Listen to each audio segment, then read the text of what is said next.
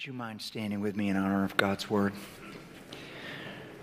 We've got three passages one from Joshua and then two from Judges this morning. Here we go. The people of Joseph said to Joshua, Why have you given us only one allotment and one portion for an inheritance? We are a numerous people, and the Lord has blessed us abundantly. If you are so numerous, Joshua answered, and if the hill country of Ephraim is too small for you, Go up into the forest and clear land for yourselves. There in the land of the Perizzites and the Rephites. The people of Joseph replied, The hill country is not enough for us, and all the Canaanites who live in the plain have chariots fitted with iron, both those in Bethshan and its settlements, and those in the valley of Jezreel. But Joshua said to the tribes of Joseph, to Ephraim and Manasseh, You are numerous and very powerful. You will have not only one allotment, but the forested hill country as well. Clear it, and its farthest limits will be yours. Though the Canaanites have chariots fitted with iron, and though they are strong, you can drive them out. And then over in Judges 8. Now the Ephraimites asked Gideon, Why have you treated us like this? Why didn't you call us when we went to fight, when you went to fight Midian? And they challenged him vigorously. But he answered them, What have I accomplished compared to you? Aren't the gleanings of Ephraim's grapes better than the full grape harvest of Abiezer? God gave Oreb and Zeb, the Midianite leaders, into your hands. What was I able to do compared to you? At this, their resentment against him subsided. And then Judges 12. The Ephraimite forces were called out and they crossed over to Zaphon. They said to Jephthah, Japheth, Jephthah, I'm sorry, why did you go to fight the Ammonites without calling us to go with you? We're going to burn your house over your head. Jephthah answered, I and my people were engaged in a great struggle with the Ammonites. And although I called, you didn't save me out of their hands. When I saw that you wouldn't help, I took my life in my hands and crossed over to fight the Ammonites, and the Lord gave me the victory over them. Now, why have you come up today to fight me? Jephthah then called together the men of Gilead and fought against Ephraim. The Gileadites struck them down because the Ephraimites had said, You Gileadites are renegades from Ephraim and Manasseh. The Gileadites captured the fords of the Jordan, leading to Ephraim, and whenever a survivor of Ephraim said, Let me cross over, the men of Gilead asked him, Are you an Ephraimite? If he replied, No, they said, All right, say Shibboleth. If he said Sibboleth, because he could not pronounce the word correctly, they seized him and killed him at the fords of the Jordan. 42,000 Ephraimites were killed at that time. Interesting text. Let's pray. Lord, would you come as only you can and speak to each heart? Please, God, save us help us, lead us, not just so that we'll have a good day today, but so that we will have a good end. Help us today, we pray. In Jesus' name, amen. Amen. God bless you. You may be seated. The title of the message this morning is The Enemy of Entitlement.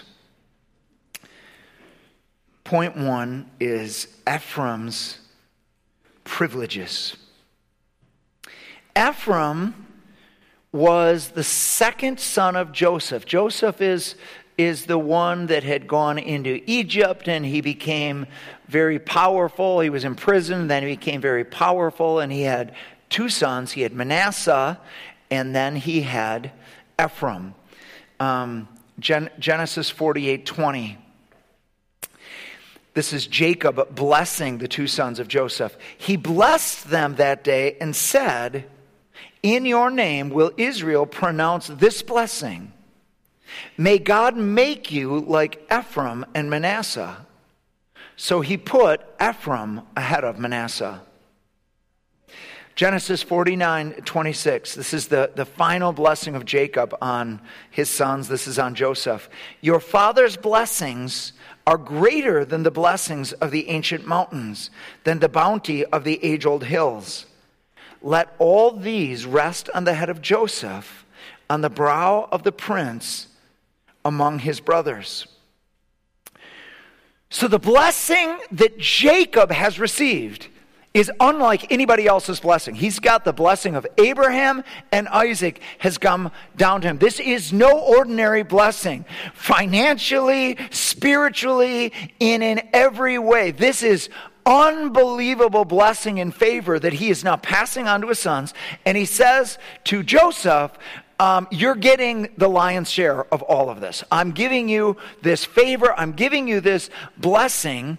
And his firstborn son is Manasseh, but Jacob had turned it around and put Ephraim first. There was no one that had greater privilege than Ephraim. Oftentimes, Israel, uh, the northern kingdom, is simply called Ephraim because Ephraim was the top Ephraim was first. Ephraim was the most blessed of all of Israel.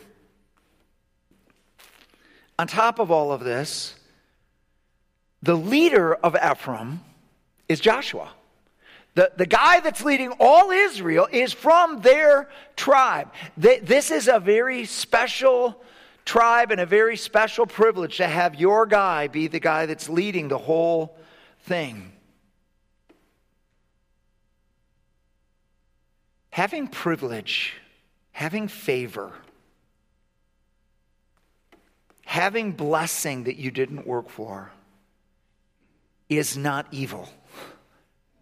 Doesn't make you evil. And being oppressed and not having blessing and not having favor does not make you virtuous. But with blessing and with favor comes a responsibility. Ephraim means fruitful. The calling of Ephraim is to take the favor and the blessing that is given them for them to use that blessing to serve humanity, to serve Israelites, to serve the whole world, so that there will be fruitfulness from this trust that God has given to them a favor.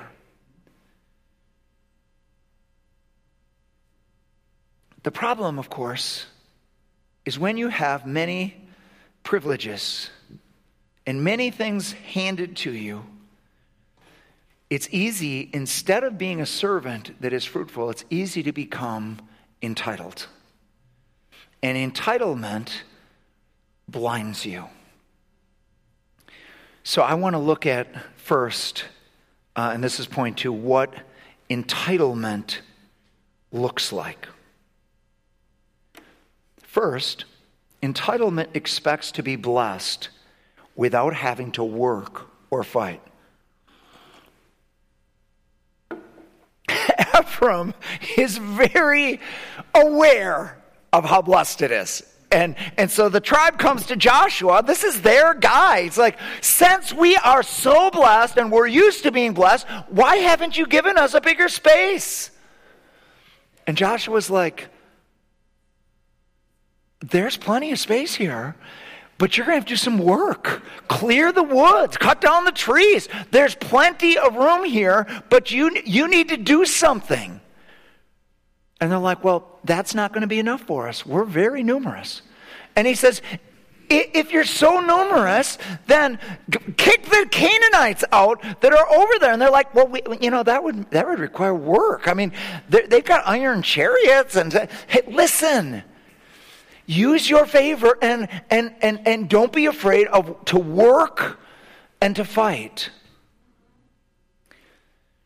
It's very easy when things have come easy to expect everything to come easy and be unwilling to work or fight when God asks you to. What does entitlement look like? Secondly, it must be coddled. So here is the story in Gideon. So, Gideon, the Midianites have this huge army of 135,000, and, and Gideon calls Israel together, and there's only 32,000, and then God reduces it to 300, and everybody's just terrified. And, and, but they go out, and God brings this unbelievable victory and has all of the Midianites on the run, and some of these kings, they go to the area of Ephraim, and so Ephraim um, kills these kings that were handed over in the, in the, in the fight. And, and then the, the leaders of Ephraim come to Joshua, and they're really, really angry. They're like, why weren't we called? Why weren't we part of this? There's been this huge victory in Israel. They should be thanking him. They should be praising Gideon. And they're angry because they weren't first and they weren't the ones that were doing the thing. And, and so, as entitlement is necessary, he coddles them. Instead of confronting their entitlement, he says, what, what did I do compared to you? You guys were amazing. You know, all we did is wipe out an army of 135,000. You killed these three kings. And and and you you you guys were amazing. You guys what we did is nothing compared to what you did. Hmm. That's better. And and then it says that their resentment subsided. Okay we won't split the church. We won't split all Israel because entitlement has to be coddled. It has to be made feel special. Let me, let me read to you from 3rd John. I wrote to the church, but Diotrephes, who loves to be first, will not welcome us. So when I come, I will call attention to what he is doing, spreading malicious nonsense about us.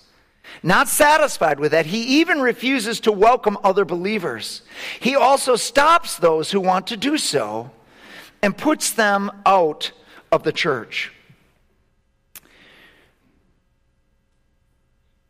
Entitlement has to be first. They have to be the best. They have to, and if that is not the case, there's no one that I won't attack, there's no one that I won't bring down, that I won't lie about, including the Apostle John. Are you kidding me?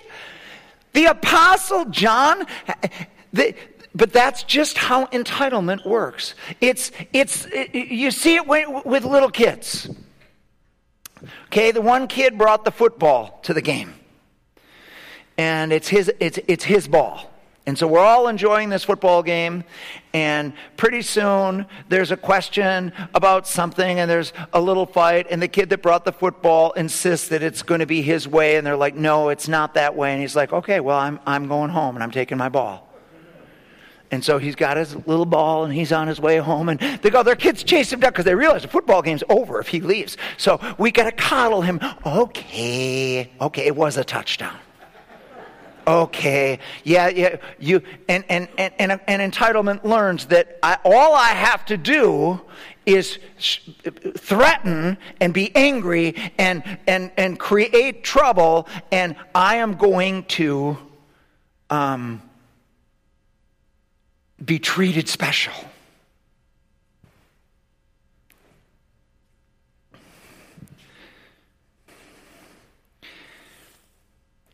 it's, it's often hard to see entitlement on yourself. Entitlement is you've got gifts, you've got resources, you've got uh, education, you've got a position, and you've got these privileges. And when you've had them a while, you start taking them for granted. It's hard, it's hard to see them. And so, my my advice to you, if you're wondering how entitled you are, ask a friend. When, when somebody is, is entitled, you have to tiptoe around them. You have to make sure everything is just so because they're going to be here. It's called high maintenance. We've got we've got to make sure that everything is just so, or they are going to be. So, early in our marriage, we were with another couple, and I don't know how we got on this topic and how they were asking about it, but it was something about us and how we relate. And I described myself to this couple as being kind of an easygoing, go with the flow type of person. Just kind of flexible and just, you know, whatever it is, I can just kind of fit into that. And so then we're on the way home. We're driving in the car on the way home.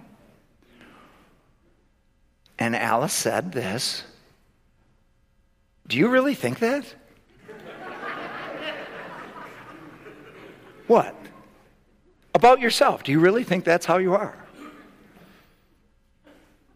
Aren't I? she says, I often find you inflexible and immovable. And my response to that was, huh. Huh.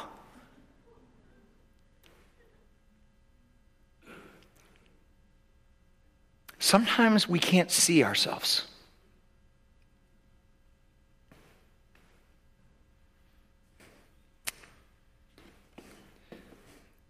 Entitlement that's not dealt with grows and eventually leads to death. So we see, we see the entitlement starting right in Joshua. We are the blessed. We are, do you, do you have any idea who we are? We're Ephraim. And, and, and we need this special treatment. And no, we don't want to work and fight. And, and, and Joshua says, this is what you need to do. And it turns out that they never did kick those Canaanites out. They just let them live there and whatever. But the point is this, it just, the entitlement keeps growing. And then we see it in, with Gideon. And Gideon, instead of confronting it because he doesn't want there to be a split in Israel, because he doesn't want there to be a fight, he coddles them. And so this, okay, you do everything our way and we'll be, well, okay, we'll, we will we are fine. And, and then it just keeps growing. And then by the time of Jephthah, once again, Jephthah has this war against the Ammonites and. Uh, and he gets done with the war, and instead of coming in gratefulness, the Ephraimites come to him and say, how could you possibly treat that? Treat, they bring out their warring people. How could you treat like this? We are so angry. We, we, and Jephthah's like, what? What, what are you guys t- talking about? And he's like, why weren't we there? Why didn't you call us? Entitlement has to be first, it has to be best, it has to be recognized. Here's what Jephthah says to him I did call you. I did call you. But it was inconvenient for you to serve at that time. It was inconvenient for you to fight. Everything wasn't perfect, so you didn't come. So then I took my life into my own hands, and we went and we won this great victory. So what on earth are you guys doing? Well, they so that, then there's a civil war, and 42,000 die. Because entitlement will eventually kill you. We see it in number 16. The sons of Korah have stirred up these leaders. There's 250 leaders uh, that, that, that come together and they're represented by Korah and Dathan and Abiram, and they come to um, Moses and they say, Why do you think you're the only one that God speaks to? And how do you think you have all this authority? And you, got, you and Aaron think you're the, you're the thing. And Moses just falls on his face. He's like, Are you kidding me? And then he says this Wasn't it enough that you were Levites? Not only are you God's people, but you're also Levites. You have all these special roles, but, but that's not enough. And now you're going you're to talk this way? And God says, Tell people to get away from, from Korah and Dathan and Abiram. And everybody who wants to join them, join them. And, and it, it's horrible. The, it's absolutely horrible. What have the judgment of God comes, the ground opens up and, and swallows them. Entitlement, undealt with, will eventually kill you. Entitlement is our enemy. So, this is point three, last point. How do you stay free from the spirit of entitlement? First, be humble. This morning's one year Bible reading, I, I, do the one year Bible, um, was Luke 14. Jesus said, When you go to a feast, don't take the highest honored spot. Find the lowest spot at that feast. Aim for the lowest thing. And then, if, if, if people think you're more honorable, then they will call you up and they will give you the special privilege. But don't give it to yourself. Lest, when you're at the feast, somebody more honorable than you comes and they have to say, Sir, could you, would you mind moving down? We've got somebody else here. He said, Whoever humbles himself will be exalted, but whoever exalts himself will be humbled. Be humble. Don't expect to be treated special. If you are treated special, then be gracious about that. But, but get that chip of entitlement off your shoulders.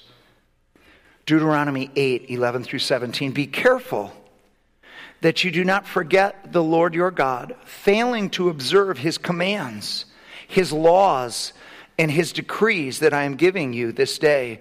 Otherwise, when you eat and are satisfied, when you build fine houses and settle down, and when your herds and flocks grow large, and your silver and gold increase, and all you have is multiplied, then your heart will become proud, and you will forget the Lord your God, who brought you up out of Egypt, out of the land of slavery. He led you through the vast and dreadful wilderness, that thirsty and waterless land with its venomous snakes and scorpions. He brought you water out of hard rock rock. He gave you manna to eat in the wilderness, something your ancestors had never known, to humble and test you, so that in the end it might go well with you.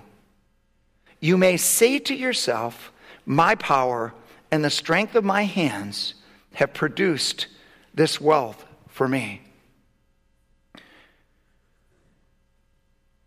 Moses tells them that God's gift to them was the time in the wilderness, the time of difficulty, the time of pain, the time of manna where I can never get ahead. It's just like one day at a time. God provides, but I can't save anything. It is difficult. It is hard. He says that this was a time to humble you and test you, to, re, to refine you. And he gives the reason why. Why does God have to make it so difficult? Why does life have to be so hard? Why do I have to come through? He gives, he gives the reason why.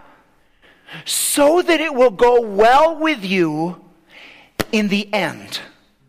God's not just concerned about how your day is going. He's not just concerned about this week and this year. He sees the end. And He's preparing you, He's preparing us so that when blessing and favor come, it doesn't destroy us. It's very, when you get into the promised land and you're not going to feel that sense of dependence anymore. Food is going to be abundant. You're going to have beautiful homes. You're going to have wealth. You're going to have silver and gold. And all of a sudden, you're going to feel less afraid of tomorrow. And in that time, it will be very easy for you if you don't remember the testing, if you don't remember the humility, it will be easy for you to say, I did this myself. This is due to my hard work. This is due to my cleverness. This is due to my strength. I got this. I got, I'm the one that gets credit for this. And, and you're setting yourself up then for destruction. I am so, so grateful for this building. I pulled up about 7:40 this morning.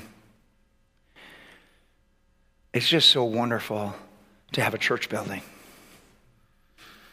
In 2009, we uh, we were going through a very, very tough, difficult time at Mad City Church. We were meeting in La Follette High School, and t- finances were so tight that we put a freeze on everything. And I had talked to two of the pastors that we had just hired on most recently and said, I don't, I don't know if we're going to be able to keep you on. And, and, and so we figured out a way. If we, we, were, we were meeting in the auditorium at La Follette, and it was a really cool place. The seating was all there, and, and uh, and we were meeting in two services, but we figured out um, if we only met in one service and we did it in the gym, um, we could save a ton of money and we could if we freeze everything and we, we could keep these pastors on. And so we decided to do that. And so we moved over to the gymnasium and have one big service. And, and the pastoral staff, everybody had extra duties. We, we were already unloading this 18 wheeler early every Sunday morning. Now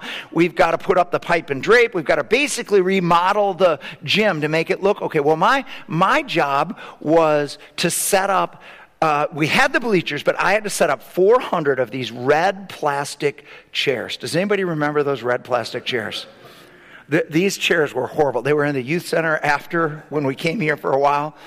Um, and I have no idea why it strikes me as funny, but in remembering it, about once a month, we'd be in the middle of the service. It could be during preaching or just any random time. All of a sudden, you would hear, boom! And it meant one of the chairs had collapsed. And somebody was on the floor. And we're praying that a lawsuit is not filed against us. But th- I mean, th- that's how bad these chairs were. And uh, so I was in charge of setting these up. That was my job 400 chairs. And the hardest chair to set up was that first chair. It's early, early Sunday morning. We pull in these racks of chairs, and everybody goes, everybody helped pull the racks in, but now they all scatter, and it's me with these chairs. And I would take that first chair, knowing that there's 399 left.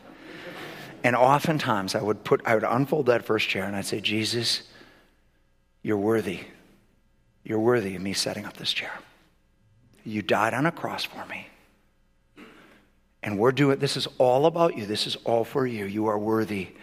You're worthy of putting these chairs up. And, and, and different people help me at different times. And, um, but, but guys, you have no idea how wonderful it is to come to a church where the chairs are already set up, where we're not getting up early. We couldn't have altar time. Here we are, this, this Holy Spirit come to the altar church that can't have altar calls. We had to be out. We, we, had to, we had to load everything up. It was my job to fold up the 400 church. We'd, we'd get a lot of people to help us. I remember Lee Austin. I loved Lee. Lee is with the Lord now. Lee wanted to talk to me after services, and Lee had a lot to say. And he would come and he said, I'm like, Lee, let's fold up chairs while you talk to me. And, and so he would, and sure enough, he would help me and he'd, we'd chat together. We'd, we'd push, push him back out. And guys, it's so wonderful. It's so wonderful to have a building. I never want to forget that time. I, want, I never want to forget what it is like to have, to not have a building and now to have a building. We, uh, when we put the two churches together, um, we were in major debt. And this 2019 November, we paid off all of the debt, so we're debt free now. And um, but I, I, never, I never want to forget what it was like. We, we, in 2011, we didn't know if we were going to lose all of these buildings. We were having trouble paying our bills. I remember one Sunday there was a very low offering, and I, I did the math and I brought our staff together. I said, you know, I'm kind of the one that initiated this thing. So I'm not, we're no, I'm not looking at anybody getting laid off, but we're, we may all have to get part-time jobs. To, th- that was just where we were. And uh, I never want to forget that. I never want to forget that time so that we can recognize what the Lord has done. This last week, we ordered new carpet and this, this theater seating where all of our pews are going to go to another church somewhere. And, and in sometime this summer, we will have all this new stuff. And I don't ever want us to get it in our minds that this was because of something we did, because we were clever or we were the. No, no. God, God has poured out a blessing. And, and let's, let's, never, let's never get that in our spirit. Now, I realize that many of you right now are in the middle of the wilderness. It's hard, it's difficult. There are prayers that have gone unanswered. There are things you have been waiting for for a long time. Let's just remember that might be part of the reason why you're even at church, is because of the wilderness. Because if everything was going good and everything was easy, you might not even be here. So God has used the wilderness to bring you to Himself. And I just want to encourage you while you're in the wilderness. Especially if you're asking the question, does God even love me? What it, God, has God heard my prayer? Does God love me? Listen, God loves you so much that He wants us to be well with you in the end, not just this week. Not that you just get what you want, but that you would make it in the end. That is the love of God. He can see everything clearly. And so instead of resisting Him in our tests, let's let entitlement get broken off of us and let's cling to Him and develop that relationship that's strong enough to sustain being blessed. Because scripturally, it's easier to serve God in your trials than in your successes. Secondly, so, so be humble. Second, be a servant. Luke chapter 12, 41 through 48. Peter asked, Lord, are you telling this parable to us or to everyone? The Lord answered, Who then is the faithful and wise manager whom the, the master puts in charge of his servants to give them their food allowance at the proper time? It will be good for that servant whom the master finds doing so when he returns. Truly, I tell you, he will put him in charge of all of his possessions. But suppose the servant says to himself, my master is taking a long time in coming. And he then begins to beat the other servants, both men and women, and to eat and drink and get drunk. The master of that servant will come on a day when he does not expect him, and at an hour he is not aware of. He will cut him to pieces and assign him a place with the unbelievers. The servant who knows his master's will and does not get ready or does not do what the master wants will be beaten with many blows. But the one who does not know and does things deserving punish will punishment will be beaten with few blows. From everyone who has been given much, much will be demanded, and from the one who has been entrusted with much, much more will be asked. I want to I want to just point out a few things in this passage. The first one is what Peter says to the Lord. The Lord had just given this uh, was talking about the end times, and, he, and, he, and he's saying, Keep your lamps burning. I'm coming at a time that you don't know. You need to live ready and keep your lamps burning. And then Peter does what we often do is he says, Who, who is this for? You know, because my spouse really needs to hear this. Or I've got some friends, and I, I think I'm going to get the CD and I'm going to mail it to all my kids because they needed to hear this message. I wish they had been here today because this was for them. And he's like, Who does this apply to? This, you know, who is this for everybody? Is this also apply to us? And, and here's what Jesus says to him To the manager that the master has put in charge Blessed is that servant if when the master comes back, he's doing what the master told him to do. Jesus had just put Peter in charge of everybody. He had just said, Peter had said, Who do you say that I am? Peter says, You're the Christ, the Son of God. And he says, Peter, I'm putting you in charge. And so Jesus takes it out of the general. He says, Let me apply it to you, Peter. This is for you. Let me give you a specific warning because I love you. And you don't need to worry about who else it applies to because this is for you, Peter. We need to be very, very careful, folks, when we hear the Word of God. It's so, e- oh boy, I wish that so and so was here. Oh boy, boy, oh, if America would just do this. God's not speaking to America, He's speaking to you. We, we need to apply it to ourselves. We need to say, God, how, how do you want to change me with this word? The second thing I want you to notice in this passage is this servant who God has put in charge is faithful for a while. He doesn't start out beating the others. He doesn't start out eh, being getting drunk. He starts out faithful. He starts out doing what God had called him to do. And then life happened. And maybe he got hurt, and maybe he got bored, and maybe he got tired, and maybe he found it unfulfilling, and and and and something changed. And then he realized, hmm, I have got this position over other people, and I can use it however I want to. And so he uses that position to start beating the other servants, start manipulating, start whatever. He starts using his position instead of doing what he's supposed to be doing, he starts going out partying. It's all about him. Starts getting drunk, starts just just it's going to be about me now.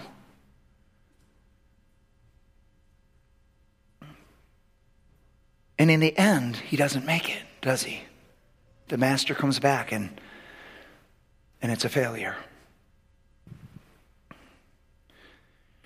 My heart has been very, very gripped and troubled with any Christian leaders that fall, but most recent, um, there's the story of Ravi Zacharias and Carl Lentz. Ravi Zacharias, great, great, great success story rises out of nothing, becomes brilliant and educated, and becomes the voice of evangelical Christianity, really to the world about apologetics, and, and travels all over the world and thousands. And it is an amazing success story of the anointing of God, the favor of God, and how God can take somebody wherever they are and raise them up and use them in such amazing ways, and on TV and radio and, and, and everywhere he went thousands would come. It was just a great success story. But then life happened. We don't know exactly when the fall started or how the fall started, but we know after he died, it all came out that he was using his position to manipulate women for sex and for sex acts and just horrible, horrible things. Carl Lentz, another amazing story, grew up in, in Australia and was uh, raised up by Brian Houston to be a Hillsong pastor someday. And, and he moves to New York and he starts this church that, that becomes uh, tens of thousands, and all the celebrities go there, and and and it, success, success, success, and anybody looking is like, isn't God amazing? And God's even reaching all these celebrities with the gospel, and isn't this great? And Carl Lentz, anointed, blessed, used by God, and then it turns out, and, and after his fall, one of the one of the reporters that reported on it said he was the pastor to celebrities And then he became a celebrity himself. And all of a sudden, everything changed, and he had to be treated special, and he had to, he had to, he, he arrived in a limousine to the back door and could only couldn't be seen by regular people, and the front two rows, regular people couldn't sit in the front two rows. Those were for VIPs, and only, and it became all about this, and and then the stories came out about it, it, drunkenness and partying, and then he, it, he, had this immoral relationship with somebody, and da, da, it all came out. And Christians read those stories or hear those stories, and they say, How could this happen? Pastors never ask, How could this happen? Pastors never ask that. Pastors understand how it can happen. How you can be faithful and you can do what God wants you to do, and you can do it, but you but but you have to keep doing it. And you get hurt and you easily can become entitled. You become successful. You can say, I'm doing so much, and da da da da da, and you can start playing above the rules. And, and, I read a story like that, and all, all I say is, God, please protect me. Protect me, God. That's why, we, why I have a prayer shield. They pray for us every month. Alice and I meet we, for, for an hour with this group of people. They just tell us, ask us what's going on, and they, they pray for us. They pray for our family, but they don't just pray for that hour on that once a month, but they pray for us all month. And they tell us what God's speaking, and da da da da. It's a protection. And I know people all over this church are praying for me and praying for the staff um, that we will be faithful and continue to be faithful. But Jesus gave these words that are really, really important. If you have served for a long time, if you've given a lot, if you've sacrificed a lot for Jesus, Jesus gave these words to us to protect us. It's in Luke chapter 17. And he says, The kingdom of God is like this servant that goes out into a field and he works all day long and when he comes in from working all day long, the master doesn't say, Now, you poor thing, you sit down and I, will I'll take. No, he says, when he comes in, the master sits down and the servant prepares the meal. And then after he's worked all day long, after he's served the master's meal, then he says this I'm an undeserving servant. I've only done what was required. And Jesus looks at his disciples, eh, and I can imagine with fire in his eyes, and says, After you've done everything God told you to do. You need to say this to yourself I'm an undeserving servant. I've only done, I've only obeyed God. Don't let entitlement get into your spirit because it, will destroy you.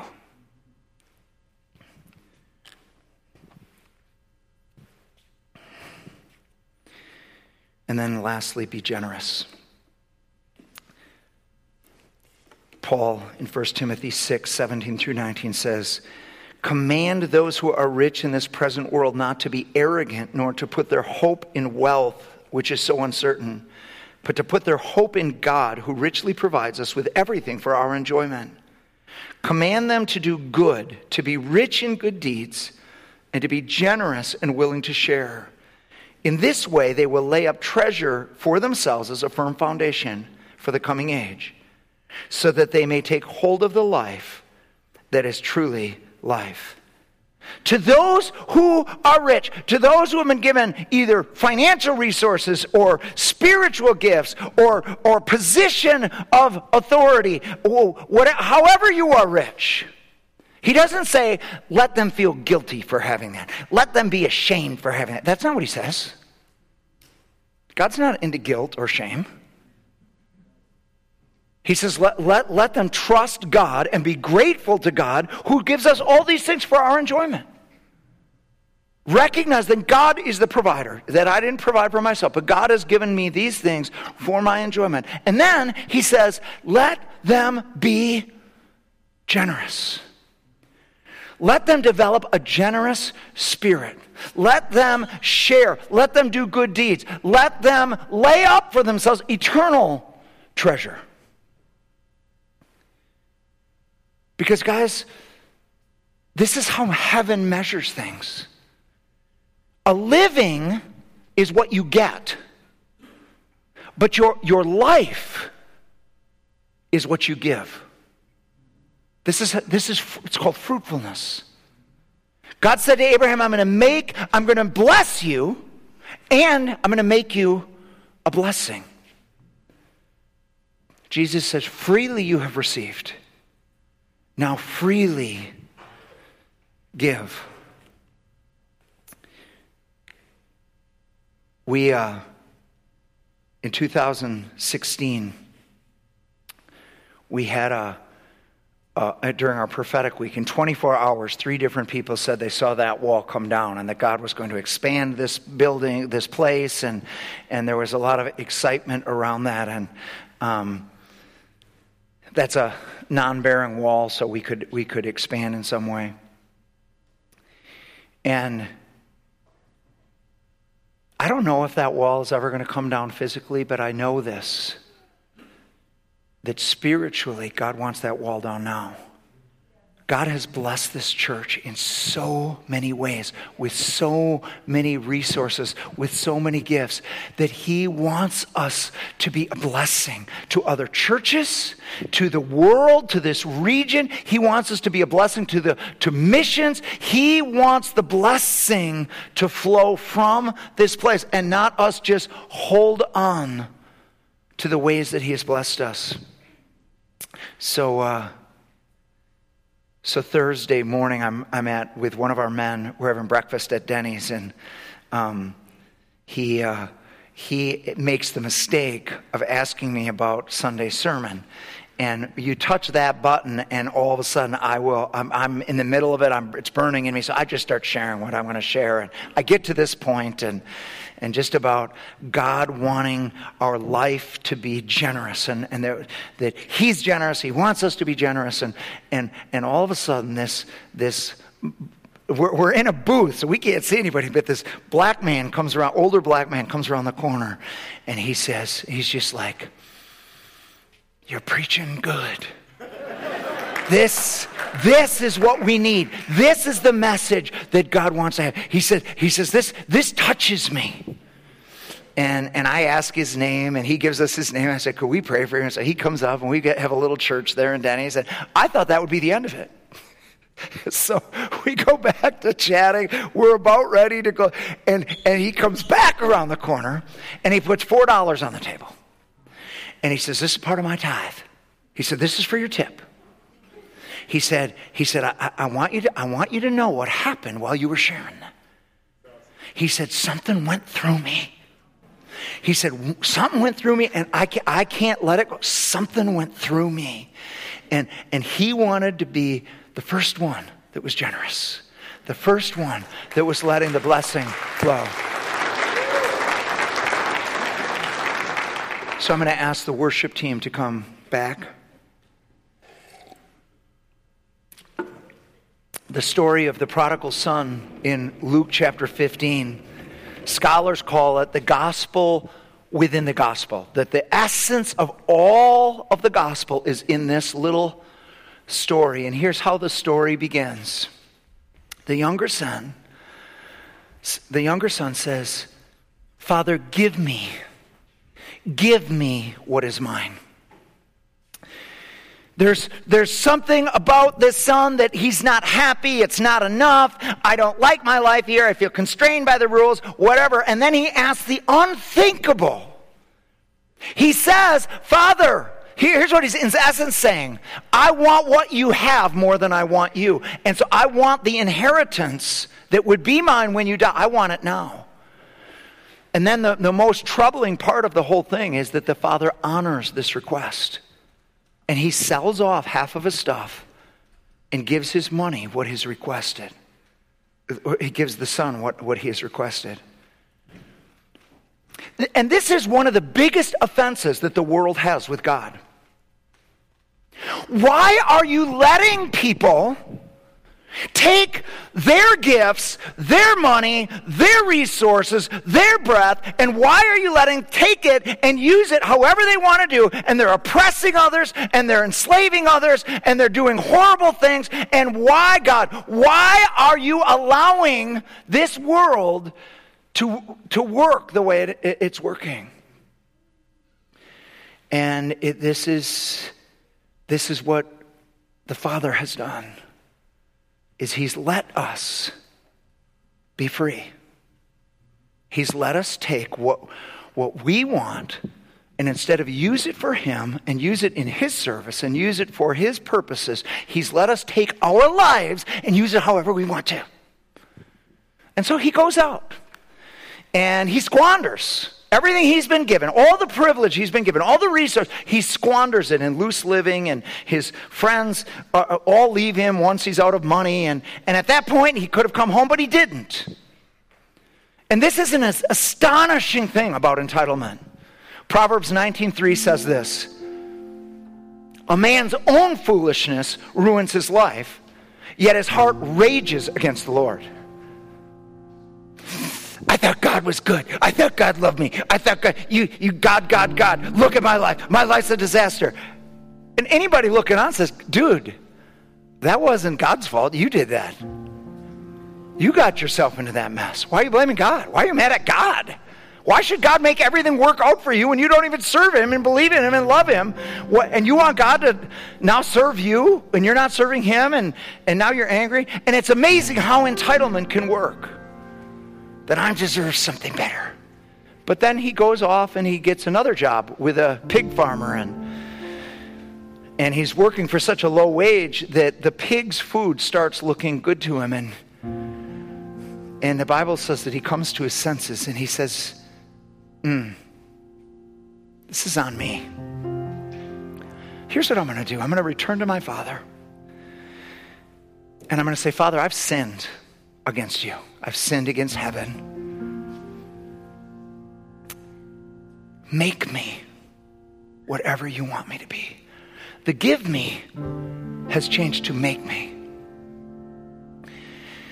And guys, the emotion of God, the emotion of the gospel is wrapped up in what happens when that son comes home in humility and repentance. It's astonishing. The Bible says that when the father saw him, he, he ran. When he was still far off, the father had been looking for him to come home. When he was still far off, the father started running. And he picked him up and he grabbed him and he hugged him. Father, make me whatever you want to make me. Let me tell you what He wants to make you. Let me tell you, if God gets to make you whatever you want, what He wants to do, let me tell you what He wants to do.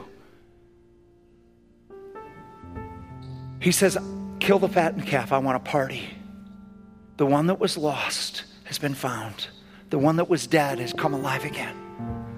He said, Put a ringer, a ring on his finger. This was a restoral of sonship. This was the authority of the family. He said, I want sandals on his feet. That was how you shamed somebody in that culture. You made them walk barefoot. And he said, I want the shame off. I want the shame of his own sin off of him. He says, I want you to get the best robe. Obviously, one from his own closet. And I want you to put it on him. This is the gospel within the gospel. This is why Jesus died on a cross. God wants to welcome sinners home. He wants to make them favored sons and daughters. He wants to put the best robe, his own righteousness, on us. You, it doesn't matter that your righteousness is filthy. He's going to give you his righteousness. And he wants to wipe away the shame so that you and I can walk with Him and before Him every day. Would you stand with me, please? We're going to do this song and we'll have one last prayer. So, uh, if you wouldn't mind just bowing your head for a moment. Maybe you're the one that's been away from God. You've been the one that's doing it your own way, doing your own thing, and today you want to come home and you want to say, Father, make me. Forgive me. I've sinned. I want to repent. I want to come home.